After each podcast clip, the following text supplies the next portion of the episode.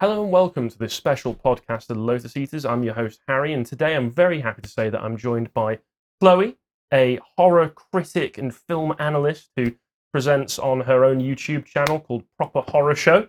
And today we're going to be talking about the history of British film censorship, mainly focused around looking at the BBFC and how it's developed and how we've gone from a censorship regime that many these days would classify as being far too strict back when it was originally enacted to one that some might argue is far too lax and lenient.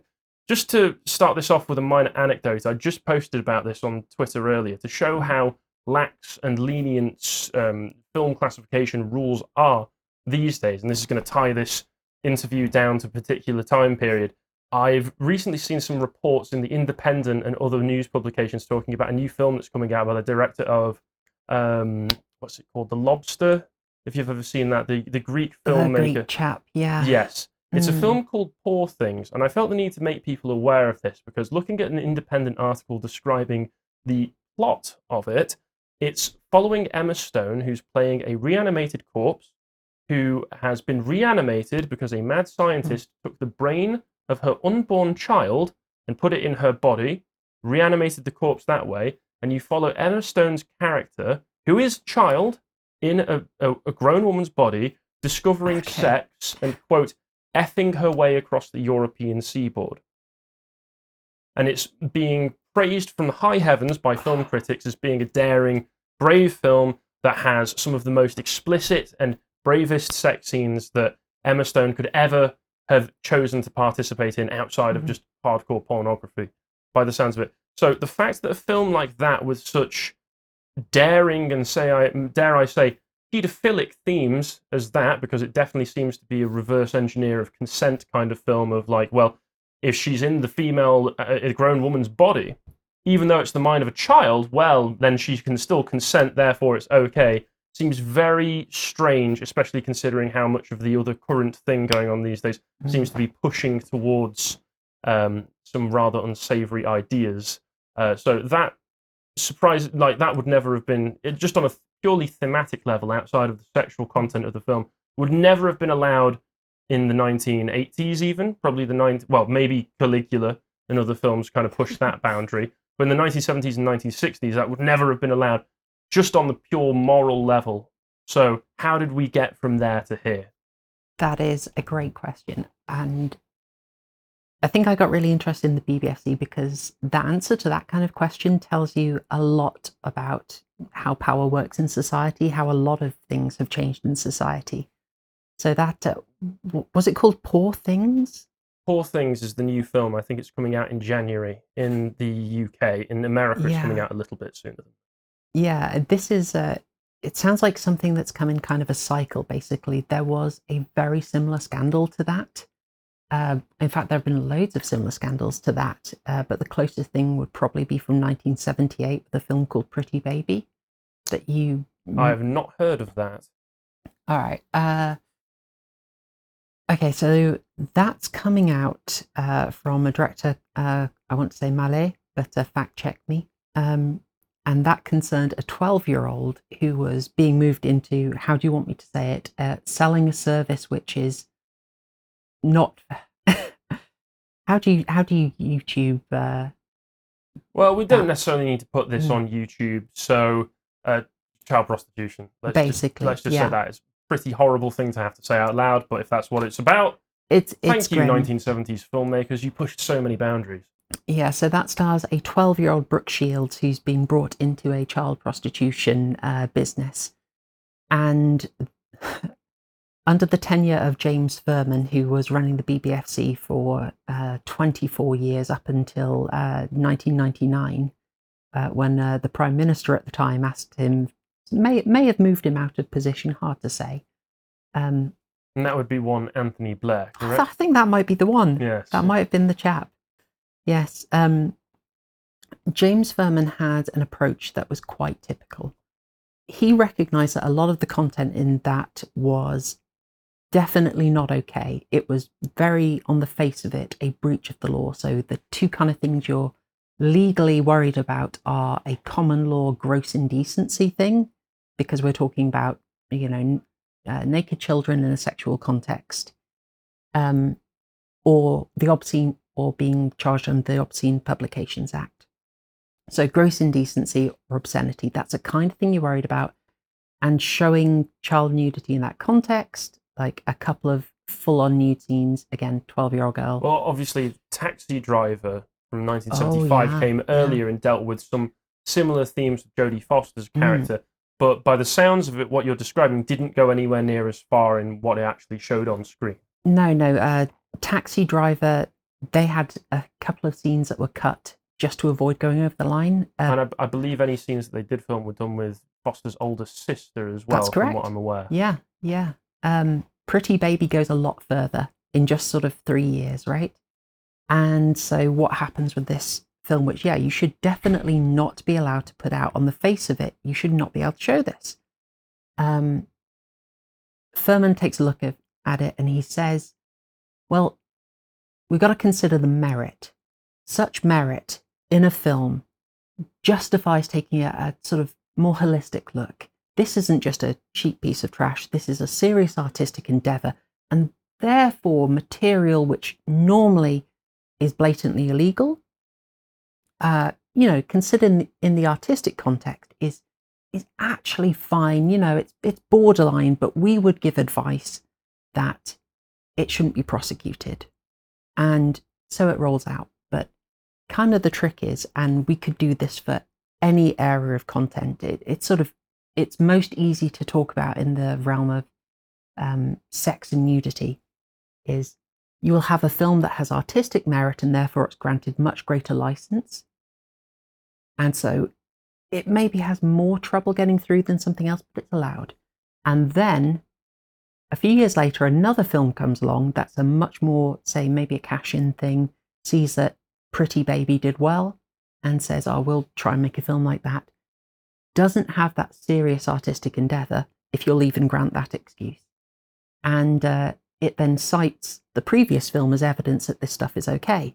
It's the ratchet being moved forward. Yes. And with the Mm. ratchet eff- effect, on the obscenity laws in the UK, the standard that you're talking about there that was set that you have to Mm. look at a piece holistically, I believe Hitchens talks about it in The Abolition of Britain, was established Mm. by the Lady Chatterley's lover court case, which was 1962. I think D.H. Mm. Lawrence's book, Lady Chatterley's lover, had been banned because of obscenity laws, and it was a favourite, it seems, of some of the aristocratic and political class Mm. and they wanted to make sure that they would be able to even though they already had access to the book because they can get it through channels that n- normal people can't access they decide well we want the public to be able to access this as well so they put up a, um, a legal challenge against it uh, i think it was penguin books that put the legal challenge against Mm. it and the establishment did not put up too much of a fight against that Mm. and that previously the obscenity law standard had been that if it had a single passage or i assume as in films a single scene Mm. that crossed the line,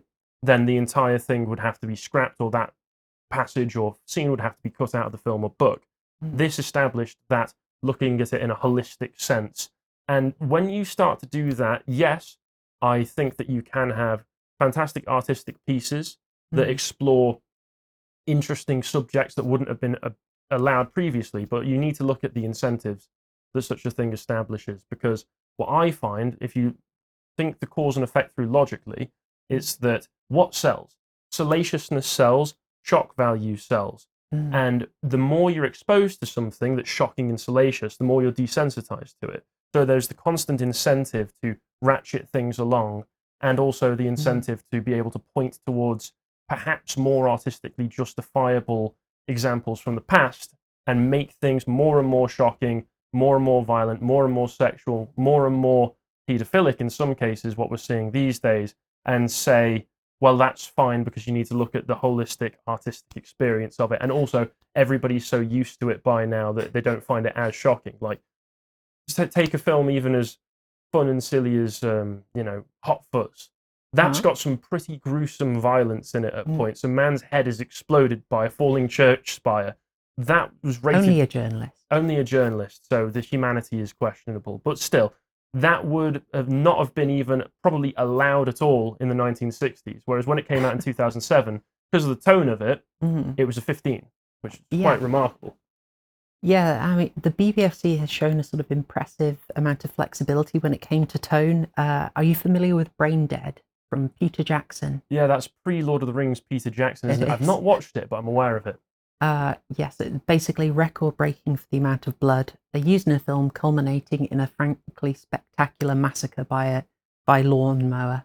Uh, it's it's quite a sight, um, but it's also obviously not taking itself seriously. And the BBFC were going to pass that with a 15 because they just said, "Look, this is obviously a joke," um, but they were sort of persuaded to go with an 18. Um, you highlighted the sort of aspect of desensitization. I think that is so key in, in sort of explaining how we get here, how we get from uh, in the 1920s banning, sorry, not banning, uh, refusing to issue a Well, certificate. should, should we explain how the BBFC works, especially Oh, for our should. American viewers? we should. That's super important. Yeah, Yes. that's that's like I the key was- thing. You recommended me to look at the BBFC's website, and they've Mm. got a timeline of their history going from the 1920s to today. I was Mm. surprised to find that they're technically not a part of the government. Technically, they are No, no. they are an independent, non-governmental body, and Mm. those, as we find out day in day out, tend to be some of the most powerful organisations in the world. Yeah, yeah. I mean, look, we don't ban films, right? This is Britain. We're a liberal democracy. We wouldn't do that. That's um, authoritarian, right?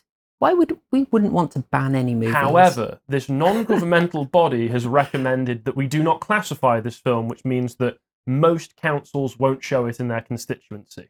Nailed it, nailed it. Uh, for anyone who finds that extremely confusing, the process is that we do not ban a film. However, um, skipping a load of how this was set up, um, the BBFC is in charge of issuing a certificate to a film which indicates the kind of content that's in it. And the certificates have changed over the year, but they're meant to give you an idea of how extreme it is. And material that's far too extreme uh, would not uh, be included. Uh, the BBFC would say, you have to cut this out if we're going to give you a certificate. And if a filmmaker doesn't want to, then no certificate for you. You can still show it, uh, or you can exhibit it in a private members club. That's absolutely fine. Your film isn't banned. But to get the business license to run a cinema, you need permission of the local council. The local council will refuse to uh, allow you to have that business license if you exhibit films that do not have a certificate, or if the council itself has overridden the decision of the BBFC. Basically, it is drowning in bureaucracy, but if they don't want your film to come out, it doesn't come out. But um, overall, I'd, I'd say it, it it's almost a misnomer. I, I feel like we end up playing into some of the um, mythology the BBFC likes to tell about itself, where it likes to give the impression that it's a far more censorious organization than it actually is. Well, yeah, you've got this book here, which I've Oh. not, which I've not read. We're very smart at the Lotus Eaters. We read books. That's correct, or at least we certainly like to give the impression that we do. Yes, And you said when you described that to me before we started that you need to take quite a lot of it with a hefty pinch of salt. Yes, definite, definitely. That is a collection of essays by uh, mostly academics or people involved with the industry talking about certain aspects of the BBFC's history. Um, and it comes with a lot of bias. You can imagine sort of an academic has a, a typical perception, and they're mostly writing about the BBFC as some kind of extremely conservative, fuddy duddy organization. And yet, this is, uh, as I was leading into, this is a, an organization that originally started off saying that Snow White was too extreme. Can't be showing that. And now we're in the realm. Well, I was going to give uh, Human Centipede Part 2 or a Serbian film as my example, but Poor Things sounds like that needs to be my new example for how on earth is this allowed? Yes, how on earth is it allowed? And also, Mm. why do all of the establishment critics give it 100% and say it's the best film that's ever been made and we should give all of the awards to this? Perhaps Mm. it's um, appealing to some of their sentiments and preferences that they can only express through more artistic means. Perhaps because you can just put throw the artistic veneer over it and say, well, now it's got artistic merit. yeah. Perfectly fine. Yeah, I was really surprised to find that in the 1930s, when I think that's when Snow White originally came Mm. out, that they said that if you wanted to show it in the UK, it had to have some cuts made to it. Do you know what cuts they asked for? Uh, whew, off the top of my head, no. I, I think it's some of the transformation scenes. The BBFC was very sensitive to the idea of how things would affect children. Um, so they tended to be tended to be cautious on that. But um, in the early days, right back in the 1930s, there were only two certificates, and there was the uh, that is the U Universal or A for Adult Advisory, uh, however you want to say it. And the operating assumption was still that any film shown should be open to anybody, but films with an A are probably just more adult orientated and not going to be entertaining for children, but they wouldn't really scar them. And then they were letting so much through that the the public was a bit upset with this. So this idea that the BBFC is stodgy, conservative, buddy duddies, too restrictive, um, it's already kind of problematized by the idea of the public is constantly saying, "You're letting some pretty harsh stuff through." So it's um, it's uh, 1931, 1932 when they take the first step of introducing a new certificate, the H for horrific, to Mm. say, just so you know, guys, this is probably going to be a bit scary. Just so you know. I think from what I read, Mm. that was mainly put on horror films like Frankenstein when that yeah. came out in the early 30s. Yeah, exactly, exactly. Because I, I Um, think they also, for British markets, they had to cut out the scene where Frankenstein's monster drowns a little girl, Yes, which that- could be quite upsetting for both parents and children to watch in the cinema, even back then. Even even now today, the Mm. concept of that scene is quite horrifying to think about. Yeah, yeah, totally. Um, there was also a, a bit that they cut for blasphemy in that, if you can imagine. Um, yeah, you certainly wouldn't guess anything like that these days. No, it's a it's a line. It, the famous line. Well, actually, uh, I, I could imagine some blasphemies being censored by the British establishment, but they wouldn't be blasphemies against Christianity. Sorry, carry on. no, no, it's absolutely fine. I mean, you you you you've done your research. You're ahead of the game here. But uh, yeah, it's um the line is something in in the famous scene where the "It's alive, it's alive." Uh, by God, I tell you, it's alive. And there was a originally another bit with uh some. The line is something like, "No, I am a god," and they were, like, "No, that's going." Yeah, they certainly that that wouldn't even Mm. nobody would bat an eyelid at Yeah. such a thing these days. but but still it would take um 20 years from then until they gave you the first certificate that said efficiently effectively you cannot come into this film below a certain age so that's the x certificate which comes in in the 1950s but before that they were still operating on this idea that everything should be suitable for the general public because just i think because of that idea of standards really of what is okay to show Well, I think we also have to cast our minds back to that time. None of us were alive in that Mm. time, but we can recognize through writings and understanding of the attitudes that being a much more religious, or even if less religious, a much more uh, studious country with the standards that we held ourselves to, and especially because I don't think the market for films would have been anywhere near as internationally available as it is today. Please correct me if I'm wrong on that. oh I know we probably would have had a lot of American films coming through. Correct. Um, but it still there still would have been a lot of focus on the independent British filmmaking scene, I would imagine. Much more at the time. Although uh, one of the big things that, that put pressure on British cinemas constantly is the foreign import. Um, chiefly, we've had an American problem in terms of violence, uh, but we've also had quite a French and a Swedish problem in terms of sex and nudity. Swedish, I'm surprised by. France, not in the slightest. no, really? what sort of Swedish films were coming through? Oh, it's the the Swedish films bit is brilliant. I absolutely love it. So, um, I have a second book here. This is uh, What the Censor Saw, which is the memoirs of uh, a very influential secretary of the BBFC called John Trevelyan. Um, he caused quite a few problems for the Bond movies. Mm. He did insist on some cuts for them to the point that uh, I think it's Goldeneye. The villain is named Trevelyan, and that's after him. that's that's interesting. From what I read, Mm. Trevelyan himself came in and somewhat liberalized some of the attitudes Mm. because um, the BBFC makes a big play, a big point in the 1950s when it's talking about that. About Trevelyan came in and he was reflective of the liberal attitudes going through the public at the time, and that's something that you'll notice if you look through all of the BBFC's website about their own history. They will preface any sweeping change that was made to the way that they censored films or the way that they looked at classifications as being public sentiment at the time. This was inevitable. It was Mhm. inevitable because there was a big public swell of desire for us to uh, lower our standards, to make things a bit more lax. Whereas if you actually look at attitudes when you read somebody like Peter Hitchens talk about it, oftentimes the establishment was far ahead of the public in wanting to lower the standards to make everything a little bit more lax. For instance, I, I mentioned before we started recording Mm. in Abolition of Liberties talking about drugs, and he talks about the big case where the Rolling Stones members, Mick Jagger and Keith Richards, were sent to prison for drugs possession.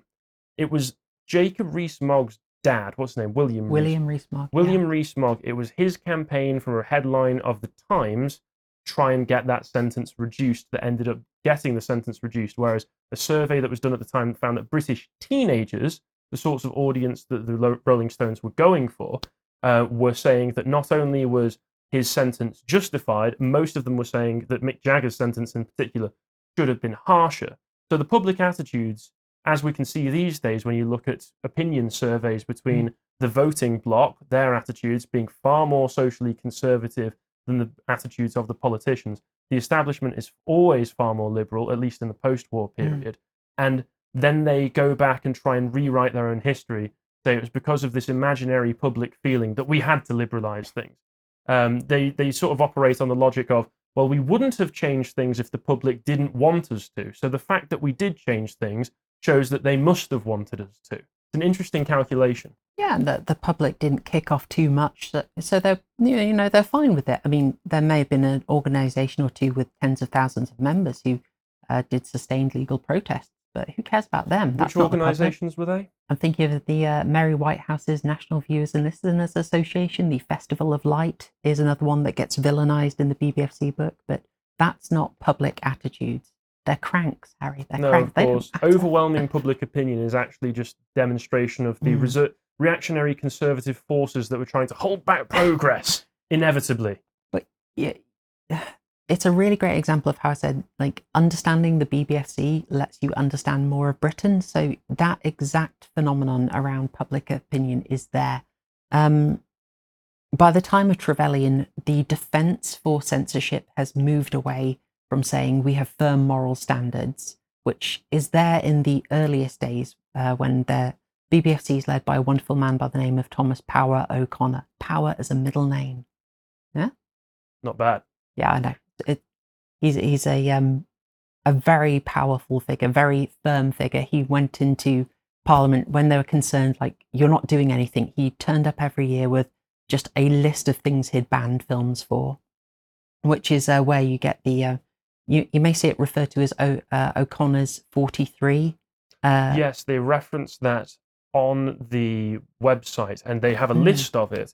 One of the ones that I was really surprised by was that they weren't to refer to anything regarding uh, one, the destruction of races, mhm. and two, white slavery, which was remarkable to me, just going back to then to recognize that yes, white slavery did exist and was still going on in some parts of the world. Mm. Oh yeah, they were concerned about it. Uh, insulting the king's uniform, uh, basically anything that would be uh, uh, trying to attack the reputation of Britain. That would uh, they refused to allow films for that. To Um, denounce the positive effects of the empire as well Yeah, was one yeah, of the other ones you had to if you were mentioning the empire it had to be in a positive way Mm. because we have standards we want to uphold. We want to uh, inculcate our children into a positive way of viewing their nation their personhood because they are a part of a people all very reflective of completely different times when the british had a lot more of a much stronger identity for who they were. You couldn't just have a Mm. piece of paper that said you were british. You came from a strong distinct culture Exactly. And I think when that idea is there, when that attitude is just so widespread, so um, supported by the elite, that you can just say clearly, we don't allow this in Britain. And that was a justification. Uh, so the, the O'Connor's 43, that is the best known, is from the, I want to say 1913 or 1916 presentation. But he did it every year, just turning up, just reminding them, we didn't allow this, we banned this for this reason, etc. Um, and he did that all the time. But you get to Trevelyan in the 50s onwards, and the justification becomes uh, more scientific. He leans on consulting psychiatrists a lot to get expert opinion. And psychiatrists can't have their own personal opinions or political motives. They have to be, they must be com- Mm. completely neutral actors or they wouldn't be psychiatrists. oh, precisely. There's that circular logic again. It's it's all reputable, um, and then you move off that by uh, the onto a different justification by the time you're in the uh, the sort of post uh, Dark Lord Anthony Blair era, where the justification now goes onto censoring very different types of things, and you're doing it on the basis of public opinion. Um, but yes, that's a because the public wouldn't want particular ideas and Mm. attitudes put in their films, despite the fact that these attitudes that are in the films are probably far more reflective of public opinion than what's allowed to be said. Yeah, one of Trevelyan's Mm. speeches is quoted in 1957, I think it is, on the Mm. website, where he just outright says, It's not our job to police moral opinion for the public, it's not our job to set standards. And I just thought to myself, reading that, okay, what is your job that then? is literally your job. that's that's literally what this organization was founded to do that's what you have been doing and you still and even despite the fact that he said Yeah. that like you said he still seemed to have a much firmer hand than those who came after him despite the fact he was far Yeah. more liberal than those who'd come before Actually, can I Reddit you? Can I can I get a Reddit? They weren't actually founded to censor films. Oh Which they were is- founded for uh, protecting um, health and safety because of That's how it. flammable film stock was That's exactly it. Yeah, for any Inglourious Basterds fans, yes, uh, you will remember about how flammable film stock was, how much you. Da- I mean, there were actual dangers. We had a, a number of major fires uh, from the early that's days one of, of the cinema. reason that a lot of BBC's old television shows are completely lost to time, isn't it? Because they had a massive fire in their storage. Yeah, they had a facilities. few of them. Yeah, um, we lost a lot more when uh, the the BBC offices got bombed in the Second World War. Well, that Uh, so sense. we lost a lot of uh, notes from that, unfortunately. Um, but yeah, that initial reason was about making sure the somewhat shoddily, hastily thrown together informal cinemas, which weren't even cinemas, they were just sort of cram everyone in a long hall, uh, put your projector at the back, usually only one exit, people crammed in as tight as you can, and we'll have highly flammable film stock, which we're uh, illuminating via burning lime. If you've heard of the limelight, Where- That's where that comes from. Yeah. So, you know, a couple of horrible incidents uh, with many people burning to death later. They uh, they found the BBFC in 1909. But just noticing that starts off with an argument for, um, you know, public safety. And it's only a couple of years later that they start saying, hey, we're not so worried about the content of the film in a chemical sense. We're worried about what's being shown in the film. So that idea of how an organization expands its remit and expands its remit over and over again. I mean, at this point, the BBFC has to uh, actually rate basically everything. Yes. Uh, so there used to HR films, um, video yeah. games. I think they- video games, there, yeah, there yeah. used to be a different classification organization, I think, in the UK for video game ratings because they didn't Mm. have the BBFC ones. There was a more specific one where it was 16 plus, 8 plus, Mm. those kinds of rankings. But now it is all classified under the BBFC and what they and what they do. It's um, Yeah. you know um, 12, 15, 18 years old. So you're right. They've given themselves remit to classify everything and anything. I think they also have remit over streaming services that operate in the UK as well. They always qualify all of this on the website by saying we're they're, they're under no obligation No. to follow our rules or go with our classification. But obviously there is the Mhm. implication there that but if they don't, the government's probably not going to allow them to operate here anyway. Yeah, I mean, in rec- I, I was really surprised by this. You've you've looked at Ofcom recently, haven't you? I have been looking into Ofcom. Sadly, they're a heinous organisation. Yeah. Well, they've been winning out. My money was on the BBFC to sort of win the battle over who controls all the streaming. After Um, the um, online safety bill as well, I'd Yeah. imagine. Yeah, but it looks like Ofcom is winning that out. So the BBFC is going to be sort of pushed back into uh, a smaller role. Unfortunate, well, unfortunately, depends. So both of them seem to be rather malignant organisations. The Ofcom, Mhm. especially as well, just because of the fact that Ofcom has such a grip over the types of content that is produced in the UK. Like there's parts of the 2003 Communications Act that forces, well, that gives Ofcom the ability to set racial quotas for organisations that Mhm. create media in the UK and the sorts of content that they produce in the UK. I think as part of one of the bills, I can't think of it off the top of my head. It might be the Communications Act gives them remit to um, set racial quotas for the types of stories told and the types of people creating the stories as well. So a lot of the diversification of television and our history that we see, like Mm. Doctor Who, saying, um, "Oh, uh, history is a whitewash because they decided to put a load of black people in the background in Victorian London in 2016." That's not just because people like Steven Moffat are insane ideological leftists, although that's obviously a big part of it as well. That's because legally speaking, if they don't do things like that, Ofcom will bring the ban hammer down on them very quickly and levy legal attacks and fines on them. Yeah, very, very much so.